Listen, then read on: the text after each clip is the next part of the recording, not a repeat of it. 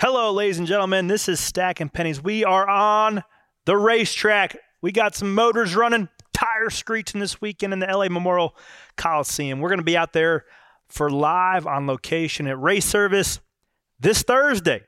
We got podcasts going, but we are racing this week. Also joined by a good buddy, Ryan Priest, is coming right here in studio to talk about his first year at Stewart Haas Racing. Excited to see him back on Sunday.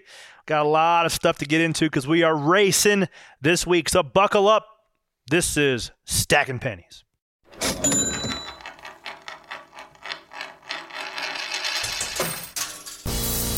Stacking them deep, selling them cheap.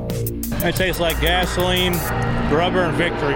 We're just out here stacking pennies. Hello, friends. You are listening to Stacking Pennies. What is this? Episode three? Of this season, yeah. Yeah. Ep- three for Dale on season three. This is going to be a special episode. we got a lot of good stuff to get into. I am Corey the Joy. Driver the number seven. Animal Control. Chevy Camaro this week. It's got some guy in the hood. It's some TV show on Fox. Okay. It's orange. It's got raccoons on the side. I named one Steve Letarte. He's going to be riding with us this week. So uh, excited about that. Excited to get back to work. Um, but as always, I'm joined by the usual band of characters to my right with a tightened up mustache. It's my Dale mustache, three for It Dale. looks freaking dialed today. Chuck Bush, Phew. how's it going? going well, going well. So I saw a trash bandit uh, the other night in, in a gutter. So you know that's a good sign for your car. Yes, Yeah. Are you calling Steve Letard a trash bandit? I mean, trash panda, What trash was panda. Steve doing in the Oh, boy. Uh, gutter? I've I've heard him, I've heard him be called worse. Yeah. Yep. And since I always introduce him last, ice cold boom out and take John Merriman. How's it going? Hey, do you need a hat to wear this weekend? Because I have a raccoon skin hat. Do you I like can- Davy Crockett? Oh my yes, I God. did. You Give me want? that. You want it? No, because then they'd think I'd killed one of the animals on the side of my car and made a hat out of it. Well, you're just controlling it. The population is- is getting out of hand. Yeah. Got to control the flow. That. And then the last guest here, not the guest, last host here on the show uh, had a not ideal week, weekend at Atlantic City. Not terrible. Mr. Ryan Flores, TQ racer extraordinaire. I know why Killer. you did him last. Why? Because it, it's four people here. Who's Uh, I fourth? finished fourth. Yeah, I should have finished 14th, so that worked out. What happened? Hey, look, passing for the lead Friday night. Nerf bar went over top of his left rear tire, spun out like a top, and then in the scrum, just in the middle of the pack with the common folk all night, and spun Mm. out. I got my transponder. My transponder mounts above my head. It got ripped off. I thought old Tommy Catalano was coming in the cockpit of the old TQ midget there for a little bit, and Jeez. thank God by attrition and figuring it out a little bit, finished fourth. So just wasn't our weekend in Atlantic City. It's so crazy. Everybody's like, why didn't you win? What happened? Because it's hard. It's not easy to Yeah. win. That's why it's like impressive that we win sometimes. But yeah, it's really hard to win. So shout out to Anthony Cecily. They won, beat us for the championship. Mm. Now we can, No, don't they have Yeah, I one can more? make They, it. got, they do Syracuse. nope, that was it. Did he sweep though? He sweep this. He weekend? sweat. He won two of them. Now maybe he's got enough money to go get a freaking haircut because his hair looks ridiculous. Well, I got a haircut. Join the You do. club. Merriman, you need to get a haircut. I'm thinking about. Yep, it. it's time. I'll tell you, we had our Spire luncheon today. Big deal. All the employees, all the front office. They have a corporate office in Cornelius. The truck guys came. Bono, Greachy, a couple other guys, Montana, Animal, the guys that work on the truck. We had, I counted. so as Jeff Dickerson was saying his piece, TJ was saying his piece. Rah, rah, rallying the troops, Chuck. You would know something about that. Just like when you're about to hit the battlefield. A lot of huzzas. You, n- there was no huzzas. Oh, man. There was no huzzas. I counted 67 people, which is a large improvement. So we, the first one I remember, we had 32 people. So over the last three years of Spire Motorsports, we have doubled in size, more than doubled, and it just shows the constant, steady progression, the c- progression we've been embarking on. And I had a nice little element to my speech. A lot of weight to this speech. It's important. You got to get the guys fired up. So I thought back to Martinsville at that modified race, and I was leaving the house, and I told Kelly, I said, that wall right there is where the clock's going to go. But before I left, I'm like, oh, shoot, I didn't shave my neck. Like I still had stubble on it. I turn around, shave my neck because I didn't want to have stubble when I took Victory Lane pictures. So I said, okay, I went into that race expecting to win, not hoping to win, not hoping to back my way into it, but I was expecting, I drove up there expecting to win, and I won. So we're we spent a lot of time at Spire trying to think about how to make the next step. And the next step is to have the mentality of not hoping to win, of expecting to win, whether it's how we build our cars, whether how we prepare. So I went to Kelly bought some this morning at Harris Teeter, and I bought the rest because they didn't have enough. I bought everybody on the seven crew razors, and I said, boys, Sunday mornings when we wake up, we're going to shave our necks because it's not going to look like we found victory lane on purpose or on accident. So rest assured, when you see the seven car victory lane, we're going to have our lines tightened up. That was the basis of my speech, trying to rah rah the boys up. It was impactful. And now the rubber hits the road in no less than about five days. Ready to rock. Hopefully it goes better than last year because we sucked. You've been putting a lot of time in on the simulator though, which is a new um, a new tool for you guys. We've been on the simulator more in the last four weeks than we have been in three years combined. How's that been? it's just another way to validate your simulation to reality. It's another step closer to, okay, this is what the simulation says. This is the feel the simulator gives me. Okay, this is the data point for how it responds or translates to real life. So I think that we've learned a lot there. We started going a little bit towards the end of last season, saw some fruits of that. But I think now we're going to the actual DIL motion simulator, which is like the, bit- the one you see all the big guys going to, the one that's up on the pet the platform and it moves around with the 360 uh, panoramic screen. So we have as many tools today as we've had over in my cup career. So that's where taking that next step of running all the laps, making making no mental mistakes are going to play in because I think we have a setting to run well this year. What was the difference? Like, what you know, why now with the simulator stuff? it's just been the it's just been the progression, right? At first, it was we needed the big ticket items. To, we needed employees. We needed stuff. We needed the next gen. It was probably three and a half million bucks a team to get outfitted with the new transaxles and all the parts. None of them could plug in from the old car to the new car. Not one piece. So now that that overhead expense of the next gen car isn't there, now we can spend it on the stuff that's not necessities to go race, but it's a necessity to run better. So we spent a lot of money there, whether it be more employees, more engineers to diagnose some simulation. We still don't have everything, but we have considerably more than what we've ever had. So I'm excited about that. And and we've spent a lot of time on the simulator. Uh, for LA, we spent a lot of time for at Phoenix, at California, trying to get a couple weeks ahead. Uh, but you can run through, like we're going to talk to Ryan Priest here in a little bit. You can run through a lot of different feels of a car, and it spits it out at, at you. But it's not real life necessarily. It's just how you use the tool. It could be a scalpel or it can be a hammer. It's just a matter how you use it. Just another tool though. If you use it right, it works. If you use Exactly. it wrong, I mean, there's anything in racing, right? Tire Yeah. Mm-hmm. models, aero. You, you know, you can you see that like aero data get used wrong all the time. For sure. I mean, you could use a tire. You could input the tire model wrong and get yourself fooled and show up to the racetrack and be like, "Oh boy, Yeah. we didn't do we, we that happened a couple times last year." But Sparks is on it. Roy's on it. My guys are pumped up, ready to go. How much does it help you as a driver? 'Cause You're not a big iRacing guy. I learned some stuff. Just some you can you can notice some bad habits where it's like, okay, I need to commit my hands earlier here. I need to commit to the throttle earlier or later. There's a lot of things you can be like, okay, let me adjust the golf swing here a bit and try to relearn something that's natural, try to unlearn it and then relearn it again a different way. So I use that as kind of a tool to continue to try to unlearn habits and then relearn them. Um, just to make sure you're not like resting on your own laurels of what you know, like always trying to learn something new. So it definitely is is something to hone it and a lot of guys don't use it.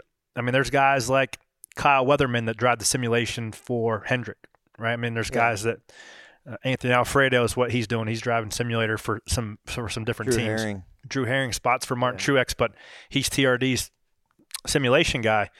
And some guy, I mean, those guys don't want to do it. Those guys don't see value to it. I haven't been on it a whole lot, so I see still see a lot of value in me going. But there are a lot of guys that don't utilize it, except for road courses. Those guys will go uh, cut some laps, cut some laps on the ice this weekend down in Greenville. How was that? It was cool, man. Uh, we actually got there a bit early. We got there about four o'clock. Festivities didn't start till about five, and Levi and I were. There was a Clemson South Carolina game before it finished up, and they had the rink open, and Levi and I were just on the ice walking around. Luckily, he didn't bust his butt. I was I was nervous about it, but the equipment manager he got a broken stick, taped it up for Levi, and we were slapping a puck around. And now all he's been asking for for the last two days is, I want more ice. I want more ice. So maybe he's a hockey player. But Hockey's dude, not that big, though. na- hey, na- NASCAR night was packed, buddy. Well, I was going to say, did I like s- seventy five hundred people, seven thousand people down. Did I there. see somebody drive cars on the ice? Yeah, uh, they the do pace that. car for Darlington Raceway was on there. Kerry Tharp was out there too, one of my all time favorite people. They had some guy's Legends car revving it up, bouncing off the chip. They did it right. Did you and get it to was drive packed. the Zamboni? I didn't. They do donuts. The guy I watched the guy rip the light off the top though. He forgot to put the little pole down. and I was God. watching that, but I'm like, oh no, this guy's. uh, so the Zamboni's okay, uh, but the light was not. Dude, did you see Larson rip the nose off of his car? No, You didn't see that? He won uh, Lucas Oil Race and then tried to do a donut and he nosed it, ripped the nose off No. the super late model. that's awesome. Dude, and that's like the, those things suck to put on there, but Those things are gigantic. They're like Eight yeah, feet and then try to mount one a- at night in the Mhm. parking lot of Golden Isle Speedway.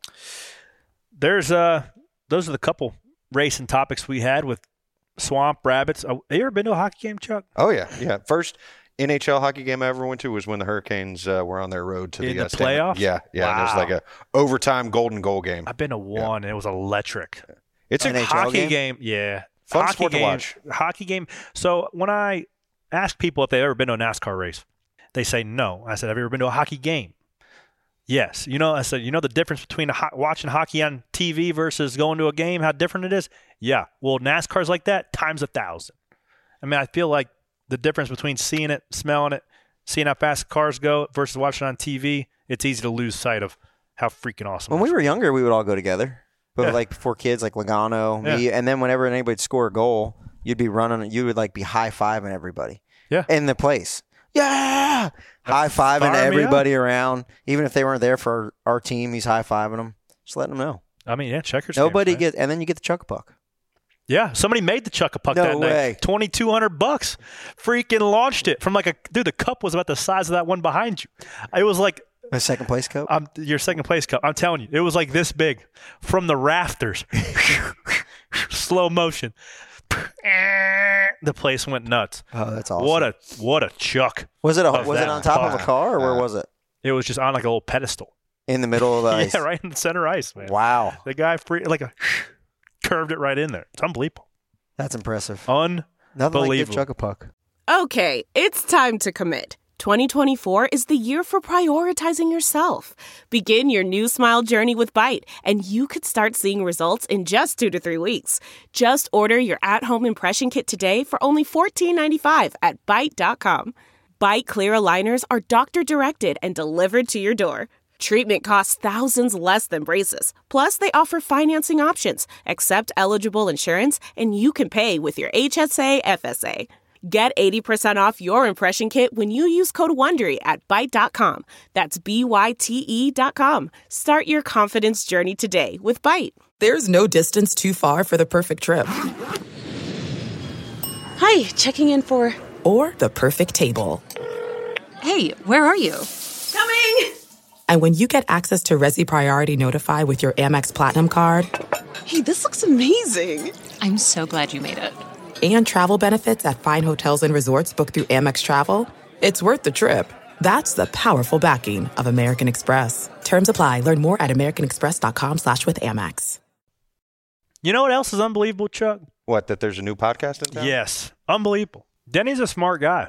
There's another rooster in the hen house. I kind of like it. Having multiple drivers talking about stuff going on, uh, that can't be a bad thing. He comes on here, gets a little warm up, says, "You know what? I need to start my own podcast." Maybe you inspired him to do it. maybe I did. He I even don't brought know his how. buddy on. I don't know how that sucker has time to do anything. Driver, owner, Podcaster. podcaster. It's not like he's over there Jesus. setting the thing up. Well, I mean, he is learning turning at wrenches. the uh, you know the foot. He's it's it's Dale Junior's uh, Dirty Mo. dirty mo putting it on. So what I do you mean, think about the name? Dale's done it. What do you think about the name? Actions detrimental. Yeah, I What do you like think? What do you think, Merriman? Uh, you know, it's uh, it's clever. I'll give him that It's an attention grabber. for sure. it for sure. I It was mean, a- it was a people Hot are gonna Topic name. people are gonna tune in. I wonder if it's gonna be like a monologue show. I, I'm sure he's not gonna have some slap like Merriman on the show talking about racism. You know what he should do? He should have every time he talks about all the stuff that he's going to talk about, like it being fined or whatever. He should have Helton sitting there, You Yeah. got- you got to say it in front of the man. Actually, say it to him. Mm. That tone him back a little bit. Well, Chuck did a little fact checking. Yeah. I mean, and, What'd you find? Well, I found that you know nobody has really been fined for saying anything bad about NASCAR, like you know, you know, get my name out your mouth type stuff for about ten years. I mean, Denny Hamlin famously in 2013 uh, had his comments about the uh, Gen Five car, I Gen believe it- six, I Gen think. about the Gen Six car, and you know that So he was slapped with the actions detrimental which then. is 12-1 in the rule book. Okay. So, you know, that was hit then, you know, and since then that was the last time words have been that that that penalty has been levied against words. So he rightfully can name a podcast that because he has paid a fine for actions detrimental. And and that, you know, that is sort of a catch-all phrase that Do you think that it sets off like a light for people to tune in to see what he's talking about? I I think anytime Denny Hamlin gets behind a microphone regardless of what the title of the show is, people are going to listen and they're going to tune in. Yeah. and he's going to give his opinion. And yeah, at the end of the day, I think hearing his opinion on how the sport is growing and being run is not a bad thing. And Is it a weekly thing?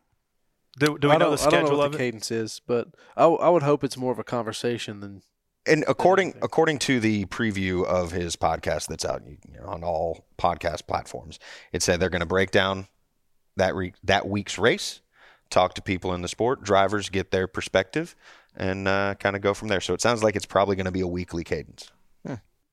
He uh, he definitely knows what he's talking about. He sees the sport from a lot of angles, and by the end of his career, he's going to be arguably a top ten to twelve greatest drivers of all time if he gets a big trophy.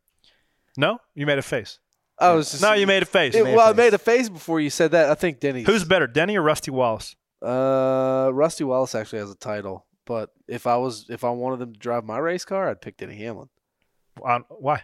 Why? You just said he doesn't have any championships. You I, want I like championships? I like his attitude better. I think if you put Denny Hamlin in the same points uh, structure that Rusty Wallace is in, maybe you'd have a have a title by now. No, well, that's neither here nor there. I know. Yeah. I- Interesting take.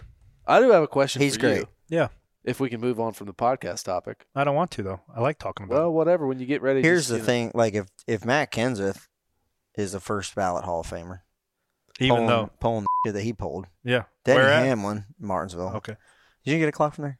Yeah. Then Denny Hamlin. He did the same thing. He wrecked a dude to win. I wrecked three of them in front of me in one time, one whack. Did you see that? I got and I got and I got yelled at for it. I got yelled at for it. No, my, my question was going to be along the lines of Denny Hamlin, Rolex this past weekend, Helio Castro Neves, Mm. third Rolex win in a row. Oh wow. He's got four Indy five. Indy 500s, has zero Indy championships. What's more valuable to a driver? Is it is it winning is it winning four Daytona 500s and no championships? Like would you take Denny's three Daytona 500 wins and no championships or would you take I don't know who's won the Daytona 500 multiple times and doesn't have a title? Denny. or, or who's Yeah. won, who's never won that? Would you take Tony Stewart's three Indy or three NASCAR championships and no Daytona 500s? Which would you take? I'd take any of those. I, I don't think Hell, take a stage win. I'll take a damn. I was just I, kind of will, I don't taken. want to win practice. I was taken back aback a little I don't- bit by Helio's stat that I was like, surely he's won an Indy championship. He's won No. damn the biggest race. I've got to take on that working at Penske because the IndyCar guys are there. Uh, I don't know if it's right or wrong. I feel like the Indy 500's bigger over there. I think the Indy 500 i- in I think the Indy 500 is the biggest thing to them. The, I think the Indy 500 is one of the biggest races In the world. r- in the world, right? I think it's Indy Daytona Monaco, and it's you know who won the Indy 500 that year. for sure. You don't know who won the Indy championship. no. Well, their face you know, immortalized on the but trophy. but here's the other thing: Daytona is is a spectacle, and it's our big it's our biggest race. But the championship is is more prestigious. The- Like Daytona is that you want to win Daytona, and it's freaking hard to win Daytona. But a championship, I think, is still more coveted than Yeah. the 500. yeah, and champion- I think that's that's inside the industry. The ind- the indie industry seems to me like they value the Indy 500 win more than a championship. well, they're named after Yes. it for crying out loud. Yeah, that's right. A valid point. What, do were you you gonna think? say? I was going to say that a championship, at least in NASCAR, ensures that you're in the Hall of Fame. If you win the Daytona 500, does that necessarily like is Trevor Bain in the Hall of Fame because he won No. the Daytona 500? No. Great It's example. Michael McDowell. Right. Like Denny Hamlin, multiple Daytona 500 wins. That's going to put He you. also has 60, almost 50, 60. Yeah, but he's also Right. projected the sport, and he's not, you know, a car owner. Right. You know, there's a lot of stuff that Denny's done. But like if if if Trevor Bain wins that Daytona 500, then works his way into a championship, winning maybe one or two more races. That's it. But he gets a championship. That He's not a Hall of Famer. I don't. I mean, it, it'd be hard to. It'd be hard to talk about that because of, like we know how his career went. right, So right. It's hard to even think about that, but it's But- better than not winning the Daytona 500. Shout out to Elio. Dude. Impressive. He's- Underrated guy. He's too. well, if you think about the And Mm-hmm. scope, didn't, didn't he win Dance with the Stars too? the scope of like I mean, just a winner all-time drivers, right? Helio Castro Neves' name Stuff. is on the top, is is on the list. is you know top ten. yeah, who do you think's who? Who's better, Elio or Juan Pablo? Juan Uh, Pablo. Pa- what- because of Juan, Juan Pablo, Pablo's one of not- my favorites, man. like when you look at Juan Not a Pablo, fan. what he did in the 42 car. You're not a fan? No, Why? I was a Harvick fan growing up. And just because he roughed up Harvick and grabbed him by the, Yeah, the chin Dude, bone on his Harvick helmet. Harvick wanted to smoke until he realized that he was going to get the bro, that And then he Colum- that didn't want the Colombian smoke anymore. strength, that Colombian strength's next level, bro. smoke. Juan Pablo ain't scared. No, He's like, yeah, let's fight. But I was a huge. Yeah, Juan neither Pablo one of them fan. took their helmets off. so what Dude, happens? my- Juan Pablo went toe to toe with Michael Schumacher at the peak when he was driving for Ferrari. yeah, I mean, I'm talking about he's won. He's This won fighter. uh, Rolex. he's before, still hasn't he? Uh, one here. I- IndyCar races, Yeah, yeah. Indy 500. I just said I, I'm not a fan of Juan Pablo. I didn't say he was I'm not a talking terrible about your race car emotions. I'm talking about if he's good or not. I don't driver. yeah, care about no, how no, mo- you he's are. good. He's won in all. He's won in everything he's been in. and just because he pushed your driver around a little bit, don't get butthurt. about I it. got, for instance, What do you got for instance? what if Juan Pablo says like the 42 car? We saw like, oh, it's not gonna. There's not really a good way to say this. The 42 Say it with words. kind of the 42 kind of like held Kyle Larson back, right? And then he got in a better ride and won 10 races in the championship. What does Juan do if he explores another option and gets in a better cup car? You know, because there was a couple races where like if he had a He should stronger have won. team, He should have won a brickyard. he should have Mm. speeding. Should have won a brickyard. Juan Pablo Montoya's top five greatest drivers of all time. Uh, de- ever, Yeah, ever. Yeah. Who does he rank ahead of?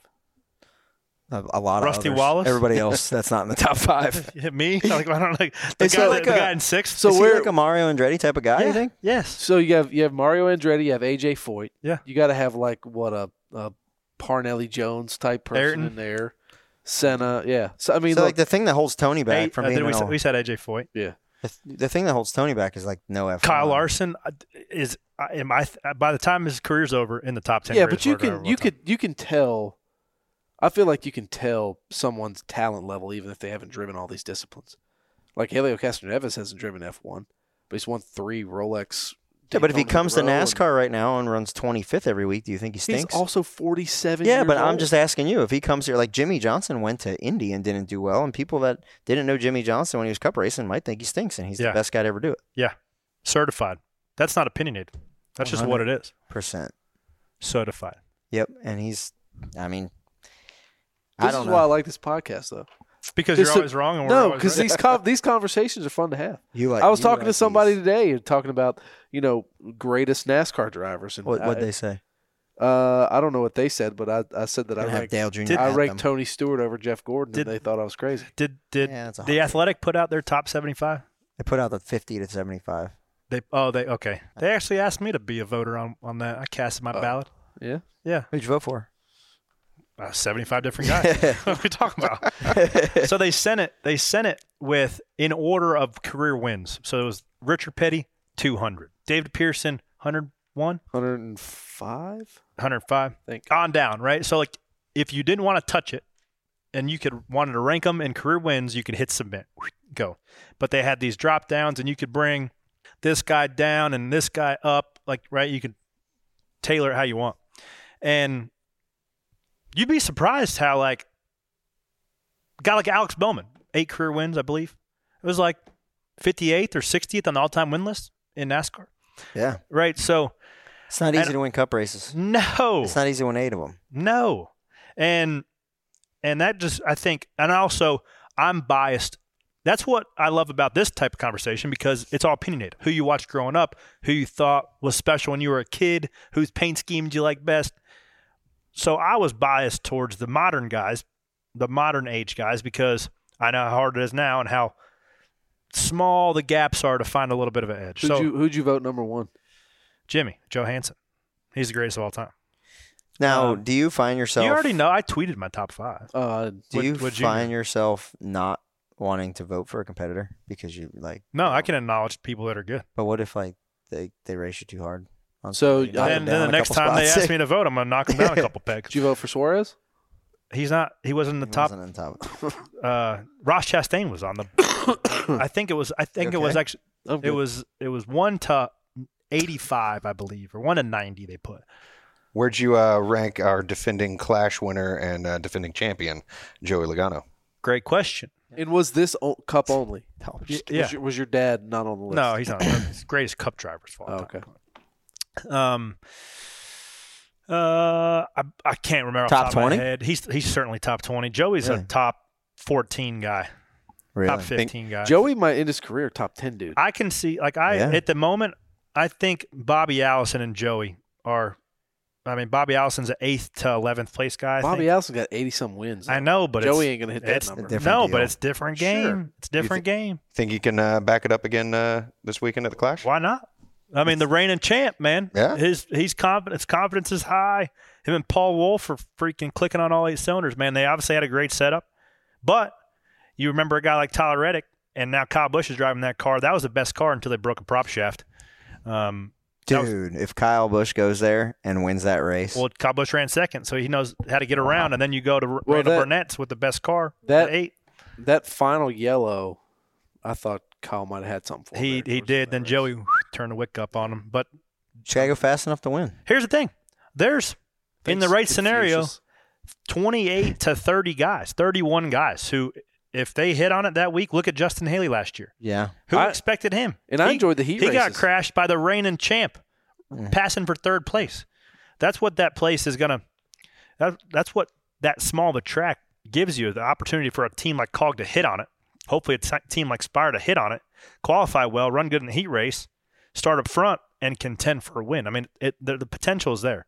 I think you're going to see a little bit more of the chronological. Okay, we expect this guy to run good, and this team to run bad because you're talking about the crumbs of details that make cars go well, but how much different is it now? Like with preparation, it's different because the first race we didn't know what was what. We it didn't. was a new car yeah, and a new track. yeah. Um, so obviously you have a little bit what you know a little bit what to expect. Um, you know what adjustments you have to do with the brake bias for qualifying versus race. You Yeah. know all these notes that you compiled over the year to apply them to a racetrack that's so unlike anything we go to. So I do think you also saw a pretty tame race last year. You didn't see a lot of guys running into each other. I think you see the opposite. I think you got- see guys run all over each other, pissed off, pushing and shoving after the race. I'm excited to go. You gonna fight somebody? I Are don't. you gonna Oh. I don't be- really want to get punched in the face for like 11th, but What's you know. yeah? What's worth fighting? Are you gonna be like um if you don't? for the the bronze medal for third place, I'd get punched in the. I'd get punched in the face for third. What, place. what does that do for team morale? If, No. if they if your team's like, oh, he's he's going out, he's going out there to fight somebody because they They'll be ready to fight. Sparks will fight. He's RCR. I Yeah, got but some they can't scrappers. they can't get in. They're not going to be able to get in. There'll be If, three if he's guys in the in the infield, if, if he's in the I think you infield, only it's have- you. I think we only have two. I think you get two guys per car. So I'm gonna just. Oh, This is the perfect time. I'm gonna What pick if Sparks is fighting in the grandstands and you're fighting on Oh, the Brad, track? dude, yes. and I'd be like, point at him. You Malice, get that guy. Malice in the Palace. What would we call it? No, Uh, I don't know. The Clash. Clash. Clash. the clash. That's in the original. Way. Chuck. yeah, I know. I'm here for original. Uh, The clash original in the thought. Coliseum. Are you gonna be like Harvick, where if you don't run good, you're just gonna cause chaos? I don't know. I wanted to tuck my tail. I want to drive. The, our car was so bad last year. I just wanted to drive out of the tunnel and just leave it there and just leave. Um, but that's not gonna be the case this year. We're gonna be dialed in, Chuck. Yes, We're sir. also gonna be dialed in at race service on Thursday. That's going to be fun. I'm I'm, looking pumped forward up. to that. It's gonna be a good time. They got me. They got me working like a stolen mule out there. Wow. Pace car rides and this and that and media. I don't know. Should be. f- I mean, I like doing All it. sounds like fun stuff, though. No, I mean- they, they definitely take care of me for sure. That episode, we're going to tape it as well. We have some guests popping by, car culture guys out at race service. That's going to drop Friday at 3 p.m. So be on the lookout for that for our first live show of the year. You're going to get all of me talking, and then you're also going to get me talking. uh, I don't know Saturday, Sunday if I make it on TV. Hopefully, I make it on TV good for a good reason. No boats and woes this week, so we don't have pit road. Nope, but we do have my friend that was in Atlantic City this weekend, Ryan Priest, gonna come. hang Ryan out with us. Priest has been waiting in the wings for about 15 minutes now, so let's get him on stage right after this break. Stand by.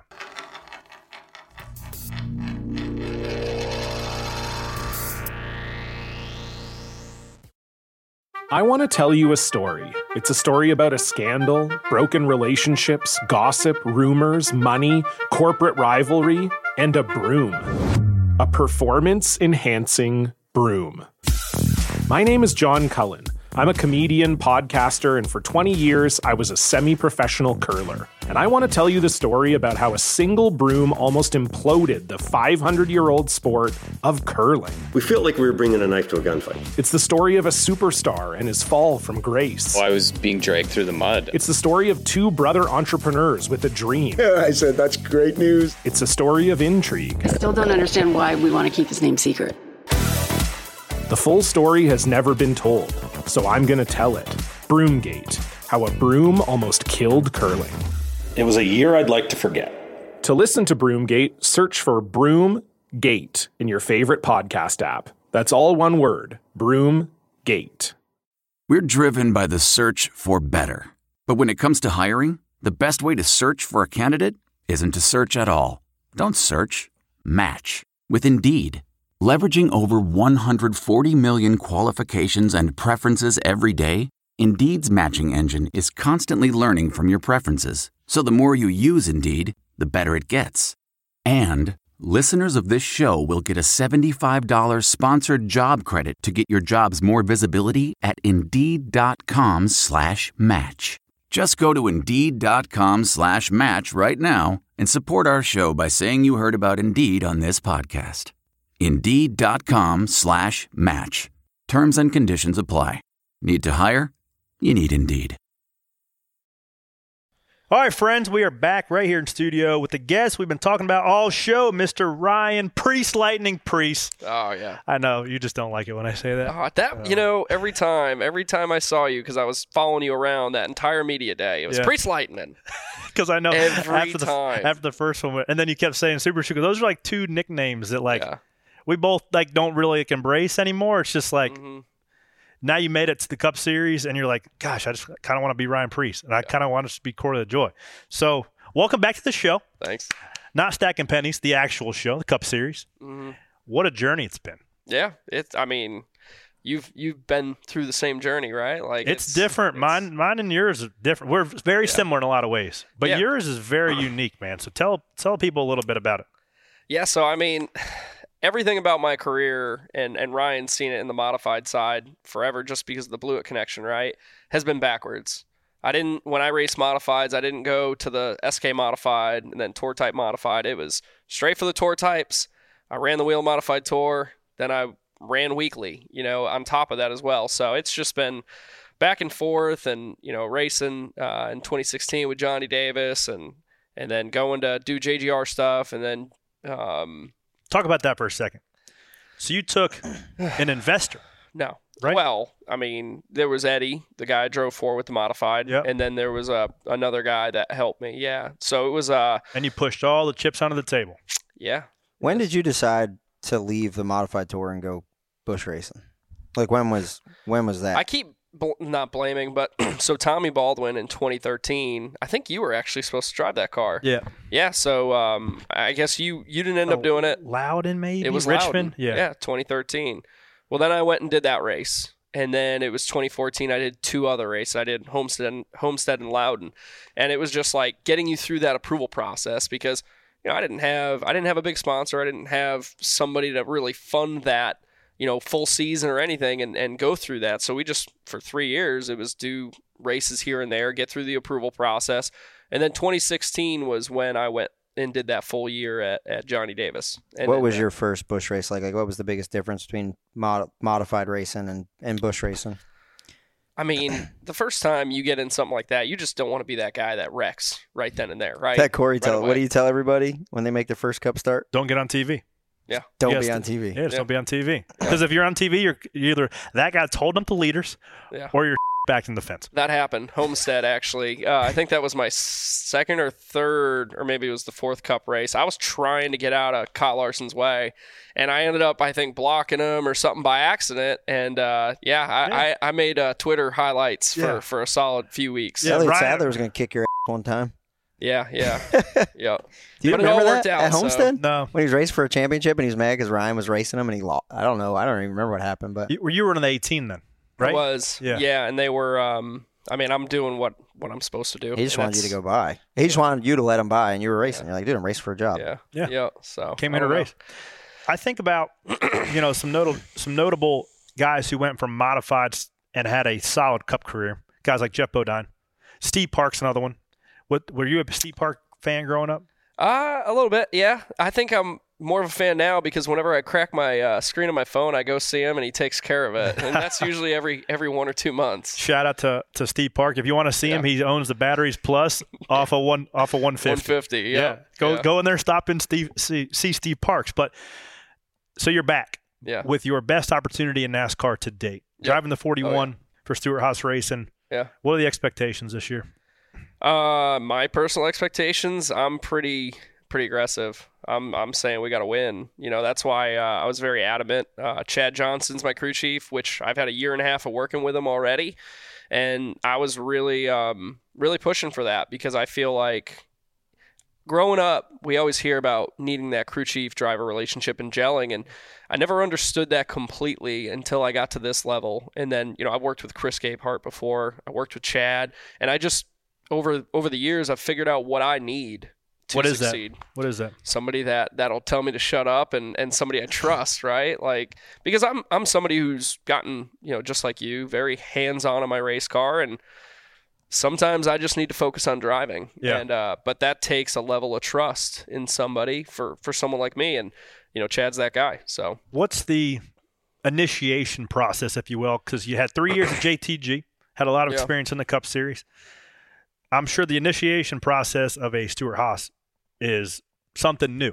And what was that onboarding? What in terms of si- simulation meetings? I mean, what does that process look like? Uh, it's been never ending. I'm I can tell you I've been you're there. There's always something going on. Um, but as far as Chad and I and, and that that process of just getting in the groove of things, that that was easy already just because we've already worked with each other, we've won with each other and as far as my level of communication of how I describe things, he's already got that. And even going to the sim, right? Like you want your engineers to understand kind of what you're saying. I guess you know Tony Stewart used to say tripping on the right front, where us asphalt guys, I say it's diving to the right front, right? So it's just trying to understand the different lingos and. But You've been part of that team though. It's not like you're not. You didn't just walk in January first. You've been there working out last year. The Rick Ware.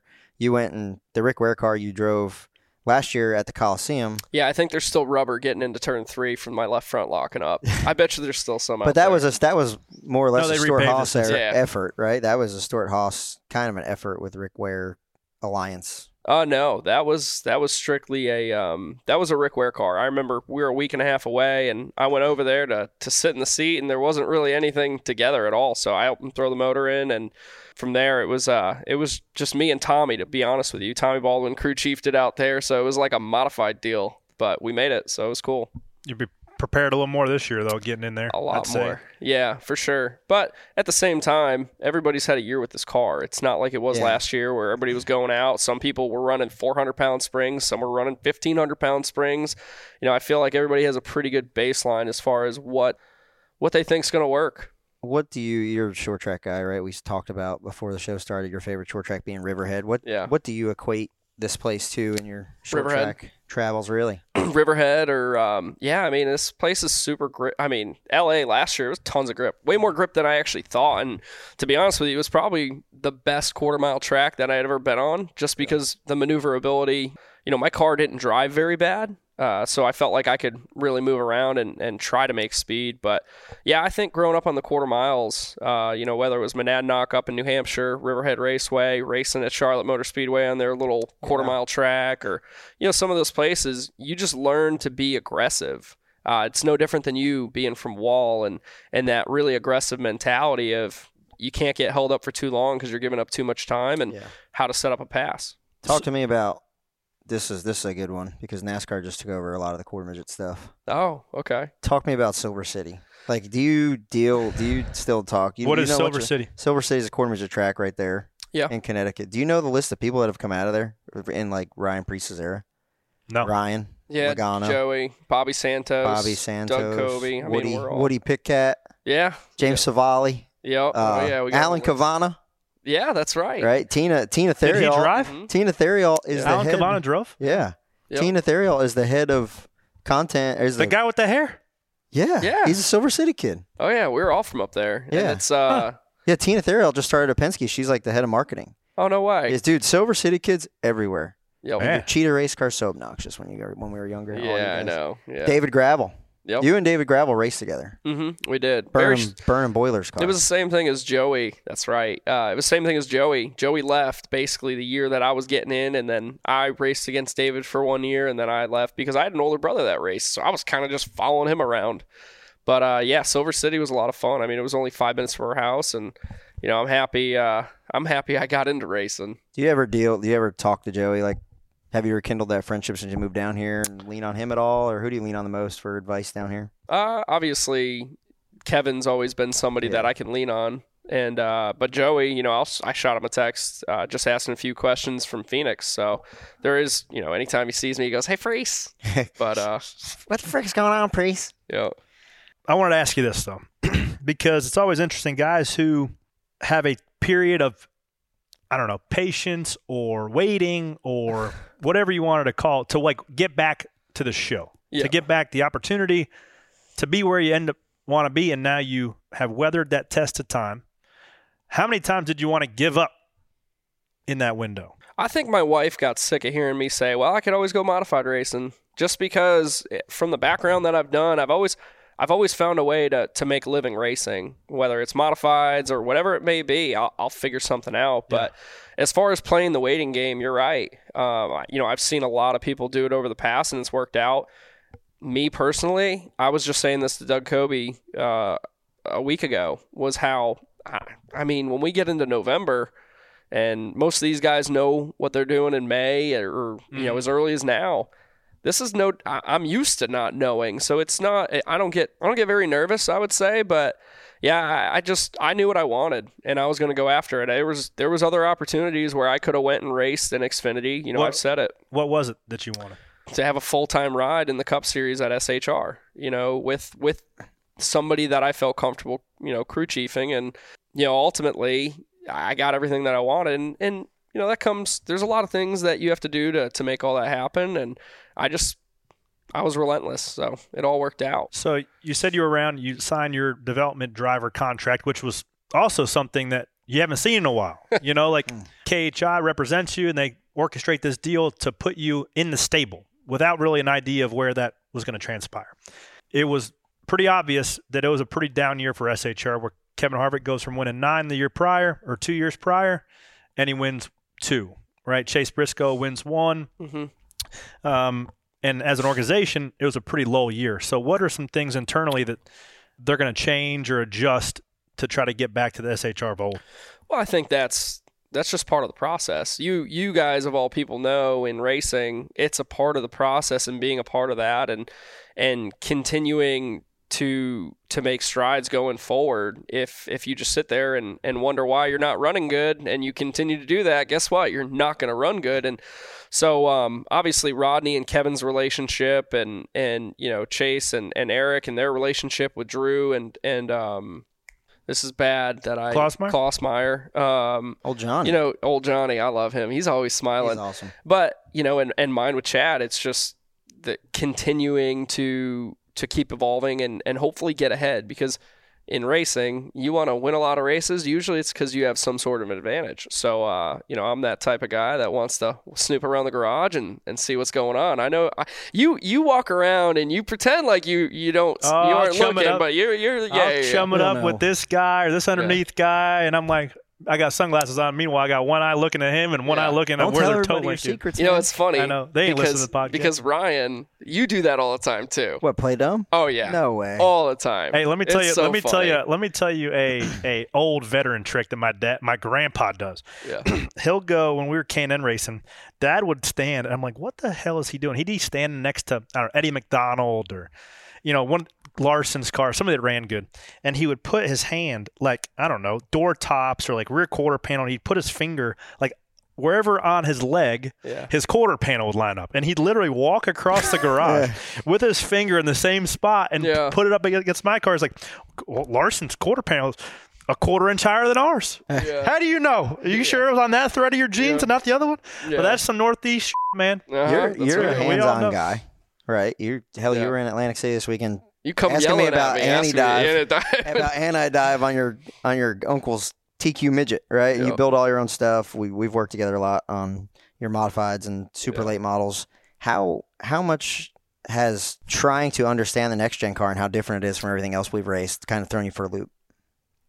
it's I don't have to understand it. That's not my Yeah. job. Well, that that's goes right. back to exactly what I Yeah. was saying earlier. I just want to focus on what I used to when I was younger, and that was just driving the heck out of a race car, Yeah. and that was it. But what I will say is understanding it certainly helps you break down what you're feeling for for those around you and and I think at that point it's going to make you better in the long run if you can if you if it all works out it, it certainly makes the the process easier to to get the car better but um yeah it's definitely i mean independence front and rear suspension it's it's it's the same Well, that was my next question. You kind of answered it. Was you know, does being disconnected and just driving does it help you or does it hurt you? Like, do you have to be connected and know what springs you have in it to to understand? no um i would say it, Can I say it's- something? sure Can I interject? Can I answer this for you? go ahead I think you and I are very similar in this regard. We know how to communicate what we need out of the car better because we know what springs are in it. And I don't know how to bolt a left rear suspension on this car because I haven't done it. I've watched people do it, but I do know if the left rear needs more weight on it, right, or how much rear bar the thing needs. Yeah. And I think that's what our strengths were.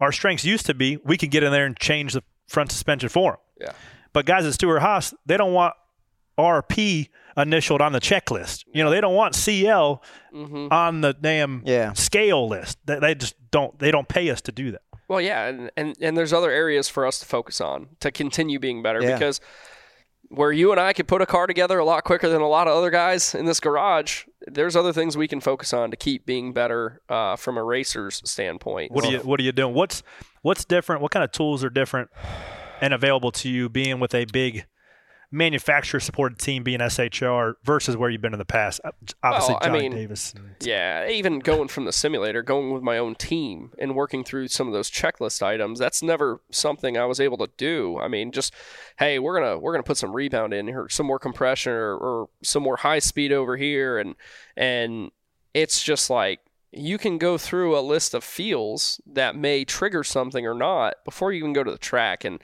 ever since uh, ever since we've cut back on practice, I mean, you as well as me, we both know how many tests have you done in in your career? So it was a joke because the first cup test in my or my first NASCAR test of all time was that first next gen test at the Roval Mm-hmm. when we went I don't know a couple like the first next gen test. So the only time I've ever tested a cup car is with the next gen car a couple last year. Yeah, I have one and a half NASCAR National Series tests. Yeah. One of them being uh, Las Vegas when we went to the, the Yeah. new Big you know, spoiler. big spoiler, uh, and then a half a day in a Xfinity car at Charlotte. That's it. That's that's all I've ever gotten. And uh, you know, it's certainly you know you have guys back in the early two thousands. I hear stories all the time. They Joey. were gone all the time. Dude, Joey was 15 years old, burning Kentucky up. They had to repave the place because they made Yeah. so many miles around. the Harvick damn talked about it, how you know how much they tested for Earnhardt, and he Yeah. already had his car that he liked that Earnhardt didn't like. Yeah. Those guys were in the race car a ton, Yeah, and you've taught me, and you've talked, but you're not. You're going to step away from your short track racing this year and just focus on cup racing. yeah, and I and I'm certainly a believer um, in racing more is is always better. But there's certainly other things that I could focus on. I've already I've done it. I go to Stafford all the time. I've raced the Wheel Modified Tour. I've won a lot of races. I've I've done all that, but I've become so hands on that it's just too much for me to prepare a race car to go do that stuff while trying to focus with this Cup Series effort. And And you know, maybe if everything's going really well, I might think about doing Loudon just because that race is so much fun Yeah. to race. Yeah. But there's just there's just so much other stuff that that you need to focus on as for to be um I would say competing for wins and you know paying attention to it all. What about Richmond and Well, Martinsville? it, it's also not like you want to. It's not like you don't want to do those things, but you Yeah. also don't want to distract yourself Correct. from your one opportunity. if I felt comfortable showing up and driving, I could do that. Yeah. But Yeah. I, I'm I'm too uh, stubborn, and uh, at this point, I've been racing modifieds a long time that I want to be very involved. It's just like Yeah. when I went to the Snowball Derby, I didn't want to rent someone's race car. I wanted to build my car. I wanted to be involved in the process, and ultimately, you know, with the guidance and and Chris Gabehart, who's you know he was a super late model standout, badass, and he's a really good crew chief. You know, we went down there and we ran way better than I'm sure a lot of people thought we were going to. So, uh, but I just that's where I've gotten in my career uh, when it comes to short track racing. I wanna I wanna build them. I wanna set them up. I wanna do the whole thing. So So you've grown up and you've been doing it obviously your in, your entire life, but I feel like there's been a disconnect between the short track guys and Sunday guys. Like there's and, and there's not a, a very good connection or crossover. So it's awesome when you see guys like yourself get opportunities to drag an entire Northeast fan base, particularly with modifieds, to the track. Some of them might hate you, but they're also going to tune in to see how you do. yeah, Right? How do you think who's the next Ryan Priest coming up? Man, there's a lot of good racers up in the Northeast. I, I- you know, a lot of young kids, and they and they keep getting better. Um, you know, I wasn't. I was 25, I think. How old are you now? 24 or 20, whatever it was. Uh, I'm 32. 32. You know, when I got my first Xfinity start, I was older. I wasn't 18 years old. You don't have Um, to. I mean, we talked about this with Harvick at length when he was in here last week that, you know, at what point is age just a distraction? And you're probably more mature and ready to go right now than if you got Hmm. I think this. about this all the time. You know, if I when I have a kid one day, and if he races or she races, I'm not gonna throw like me personally. I'm not gonna throw him into it because I was that 14 year old kid that was racing a modified. Yeah. My dad, I- I'll say this, he did it right. When I was 14 years old racing a modified at New Smyrna, he made me start last every single night. He made me do all that stuff. And and the first year, I wasn't even racing. I was just getting laps. Why do you think you made you start last? For the listeners. Wow. Well, first off, we didn't have, I mean, it was a 1991 Troyer. You know, this thing was not going to win the race. This was just here to get laps, right? Probably more so just, I would say the first year or half a year was just getting laps and earning, res- earning respect, which is not just being out there, but doing all the right things and um, not probably not making a fool out of myself, right? Being that 14 year old kid that goes out and wrecks thousands learn of how to cars. pass. Yeah. Learning how to pass, learn how to Yeah. have some racecraft. Yep. Like, like, he- dude, Harvick said it, and I think every dad listening to this needs to know nobody gives a how you finished in a modified race when you're 14. Yep. No. Nobody cares. They didn't ask you when you walked in the store, Haas. Hey, uh, we were going to hire you to drive 41, but we saw at Smyrna you run last when you're 14, so Yeah. uh, we're going to go with somebody else. Yeah. And did- you know, my first two wheel modified tour races, it was our family owned team. We, I didn't qualify for the first The two 40. wheel modified tour. That's right. Yep. So I didn't qualify. I mean that, and that that was just part of that process of it was me and my dad. We didn't hire some great crew chief. It was just us learning it on our own, and and that's part of the you know some of the things that you're gonna take. You know, trying to figure it out. It's the grit, man. It's the resilience and the grit that it builds. There's there's a common thread of people's everybody's journey looks a bit different, but it comes from a very ex- extended amount of time of the resilience and the grit and not giving up to sustain a career on Sundays. Because there's a reason why you drove for three years at JTG, and then you're also getting another look back. Rarely do somebody get lose their seat or your seat got sold essentially, right? So they down downsized to one car rarely do you see somebody go back down and then go back with a better opportunity. Yeah. Dude, who who else lost their deal and and found themselves in a better situation was Silver Larson. City kid, no, Joey. Oh yeah. I mean, you look Well, at and- Joey, I right? mean, and, Larson. and we talk about driver crew chiefs. You put the guy who was the prodigy, right? Talking about young, the guy youngest Xfinity driver ever. He was the youngest to do everything Yeah. since Jeff Gordon, and you put him with Zip and that 20 team that was winning everything with Tony, and they didn't get along Mm-hmm. right? And they just didn't mesh. And he need like Joey. Joey says, "Look, I went in there. and I was living in my parents' freaking. I was living in my parents' house. These guys are paying mortgages with kids. How can we get? How are we supposed to get along?" Yeah. But you know, he finds himself out of there and with Todd Gordon, and he just needed a team that believed in him, fresh start, and now he's got two two championships. You know, and that I mean, that goes back to what I talk about uh, personalities, communication, and and sometimes even if you really like each other, you're just you're not going to get along when it comes to racing, and that's where I go back to you know Chris Gabehart. When him and I, we only did three races together, but we've had a relationship of of getting to know each other and still con you know text all. The, I just talked to him the other day.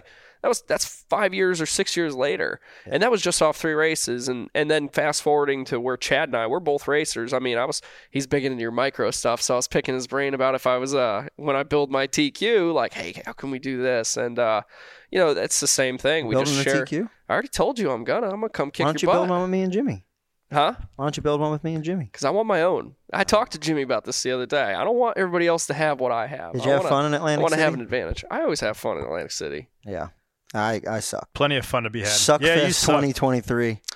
You know, that is the most underrated winter racing I would say in the co- like. It's just It's so awesome. much fun. I wish I you don't know, have stayed you for ever seen the, Saturday. you ever seen those snowmobiles in Wisconsin? No. You know what? I don't, hey, know. They you know probably, what's- probably sound pretty fun. I don't You know. know why it's better than the Chili Bowl? Why? Because they have freaking starters. Yeah. You could just start it and drive away. true. Amen to that, brother. Hey, preach, preach to that. All right. So, have you been on the show before? Mm-hmm. I haven't. Well, welcome again. Uh, glad to have you. But every guest at last first year, it was one question. Second year was two, and then as you Yeah. see the trend, now there's three questions. Question number one: If you had to pick one car and one racetrack to race at the rest of your life, what are you going with? USAC sprint car, uh, wingless. At, um, Have you ever dr- driven one of those? I practiced one. Yeah, at Stafford. Stafford. Oh. but I would Seaworth do it at Park. IRP. Yeah. I, Oh, that's a my. bucket list item. Yeah. Well, like the 18, eh, like the tires about as wide as that table. Oh, I loved it. Uh-huh. Every bit of it. 900 horsepower. I mean, literally, they talk about drag cars and and that that shake they get when they're trying to slip the tire. That's what that had. It was unbelievable. Did you ever get full throttle? I did, but it didn't make me go faster. No, Uh, yeah, I was I was like I felt like I was just, you know, At Stafford, you said going you slow. Yeah.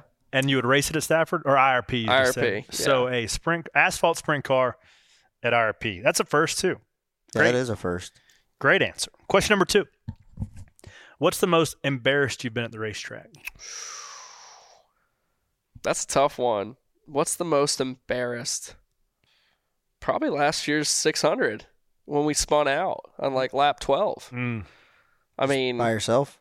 y- it did it in practice and then it did it in the race On and the it's bump just stop, Like, man. where did it even? Yeah, On a Oh, bump yeah. stop. Yeah. yeah. That will bite you, bro. It'll get you.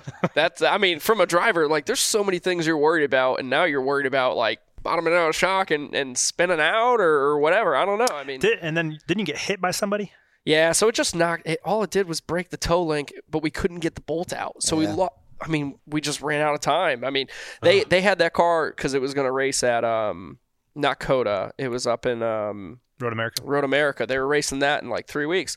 They had it ready to go to, to Road America that night because they brought it back and started getting it ready. It was just a You don't tough have any. deal. You don't have any good So- embarrassing modified stories. oh yeah, Frank Rocco. I'm sorry. I never apologized to you in person, but I remember that one was pretty embarrassing.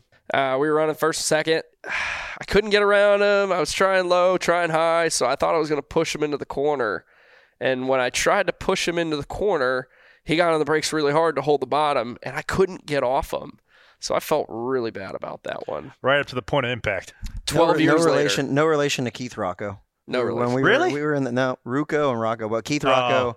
This uh, when we were in the bar in Atlantic City on Saturday night, I introduced him to everybody because I drove for him this year, and I was like introducing him to his own wife, to Crowley, to Jim, everybody he already knew. Hey, you guys know my friend Keith? He's like, would you just shut up You, already? you must have had a half a beer and been drunk. I was I had three quarters, three quarters, and, and five and a half tacos from Bally's Taco Stand. Uh, Question numero tres.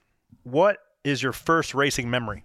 my first racing memory are we talking like anything could be with my dad my first racing memory was actually when my father drove me in his late model up our road uh, kind of like you know my dad was probably shaking the car down and i was out there i was probably four or five years old just threw me in the passenger side and we went How old for were a you? ride four or five okay, years old okay. So yeah I, I had a I had another question too. I might I might change it. This is all a work in progress. Yep. Is that when you got bit by the bug of like when I wanted like when you wanted to do it? Uh, yeah, I don't, I don't necessarily really know. I think it's just that's what you grow up around, right? It's no different than you guys. When you grow up at the racetrack, you really you don't know anything different.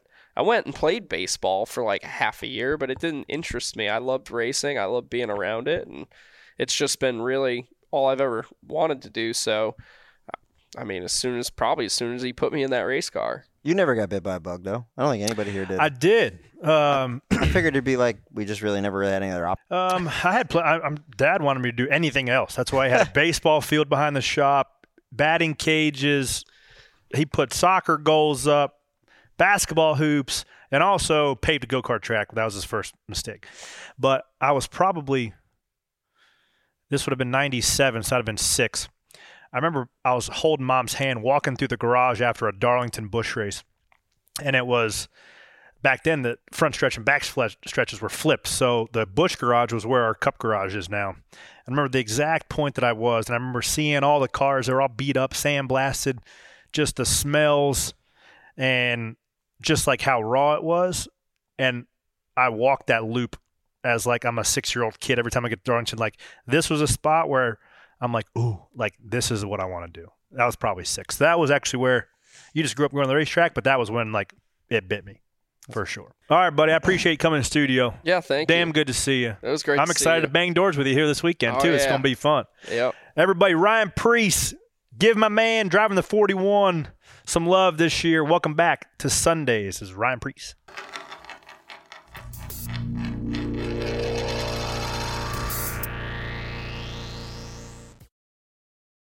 Another thank you to Ryan Priest for driving all the way down here, joining us in studio. It's going to be a wild year. Excited to see what he can do over there at Stuart Haas Racing.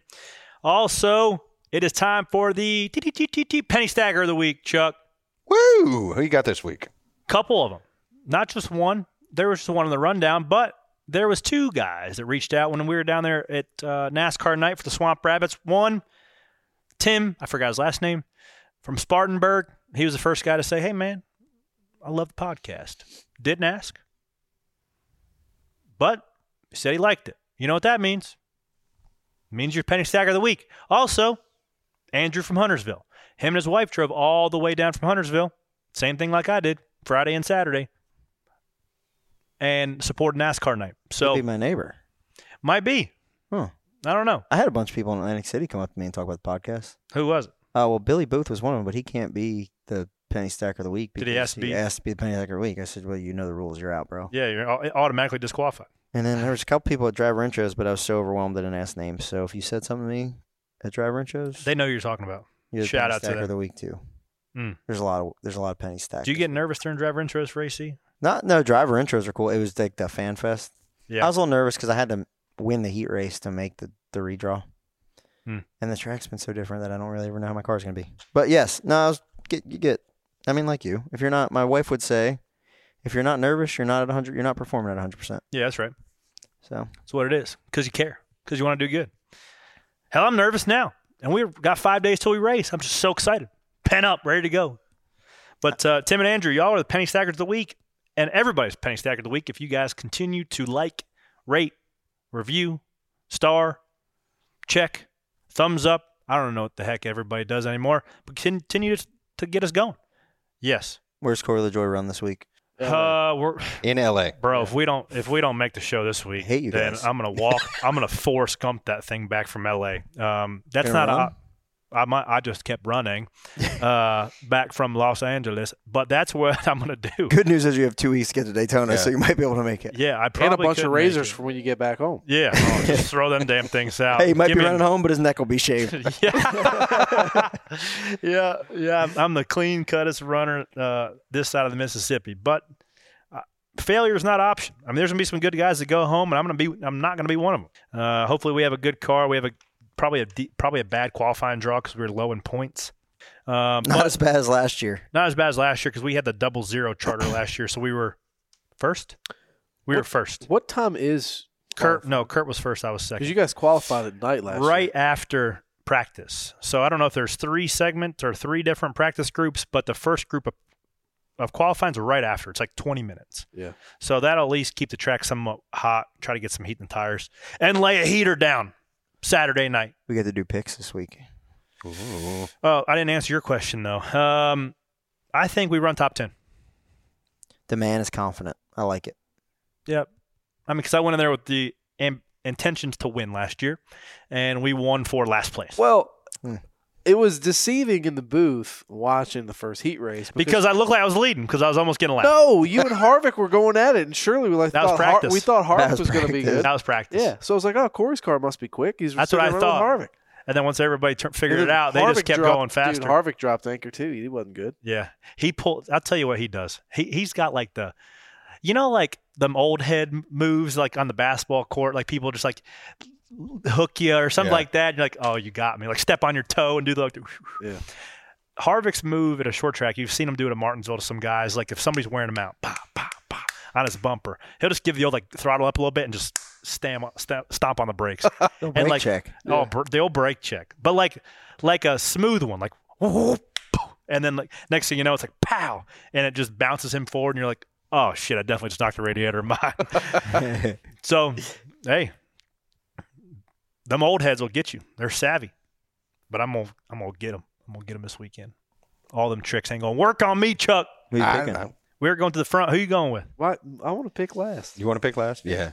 So uh, you want me to go first? that Yeah. how Kurt you want Busch it? is not racing. Kurt Busch is not racing. Son of a bitch. I'm Um, taking your other cousin, Kyle. Though. Oh, you're taking you Kyle. can't take your You cousin. think that uh, he, he's getting it done this weekend? I'm taking Kyle Busch. I'm going to take Tyler Reddick. Oh, I was literally going to take Kyle Busch. and I was literally going to take Tyler. Well, you got, good thing you're picking four. Yeah, I yeah. don't know that. Shoot. You had the option to go Uh, you first. go. You can good. I can. I'll, I'll probably. I want to go. I'm gonna Uh, take the 22. I'm probably not gonna go. I'll probably just go with 12.